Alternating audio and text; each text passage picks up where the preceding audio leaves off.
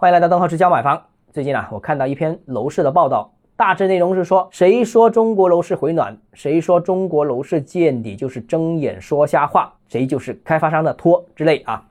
那这篇文章呢，列举了大量的数据，显示楼市下行，结论是中国楼市前途暗淡等等等等。那当然了，他的这个观点也是很多人目前所持有的一个观点，可以这样说。百分之八十到百分之九十的投资者对股市和楼市的判断，完全是基于最近的统计数据和个人感受。比如最近半年楼市不景，经济下行，他们就对未来得出比较悲观的预测。其实这根本就不叫预测，这只是当下市场的一个小结。这种预测毫无意义。真正的预测是基于政策转向的力度的预判，各项先行指标变化程度的预判。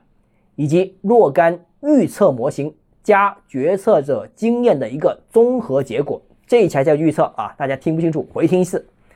预测者重点关注的不是当前市场有多好或者多差，这才是关键。目前国务院派出的稳经济大盘督导和服务工作组啊，在福建、湖南、山东、湖北、河南啊这些省呃已经派出了，这里都是一些正部级率队的工作组。保交楼、稳民生等等是工作的要点。那对中国经济要有信心，对一二线城市楼市要有信心。这不是由谁的嘴巴决定的，而是由中国经济超大规模、由房地产需求分化所决定的。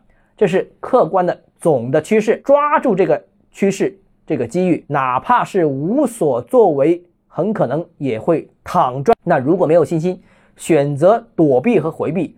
最终会错过这一波红利，只能在网上永远骂骂咧咧。当然，很多人是并不看这些内容的啊，总认为自己是先知啊。我想反问一句：如果就是没有信心，你认为哪里才有机会？大多数的钱最终会去哪里？其实还是中国最有机会，多数钱。也只能流向楼市和股市两市。好了，今天节目到这里啊。如果你个人购房有其他疑问想跟我交流的话，欢迎私信我或者添加我个人微信，账号是交买房六个字拼音首字母小写就是微信号 d h e z j m f。我们明天见。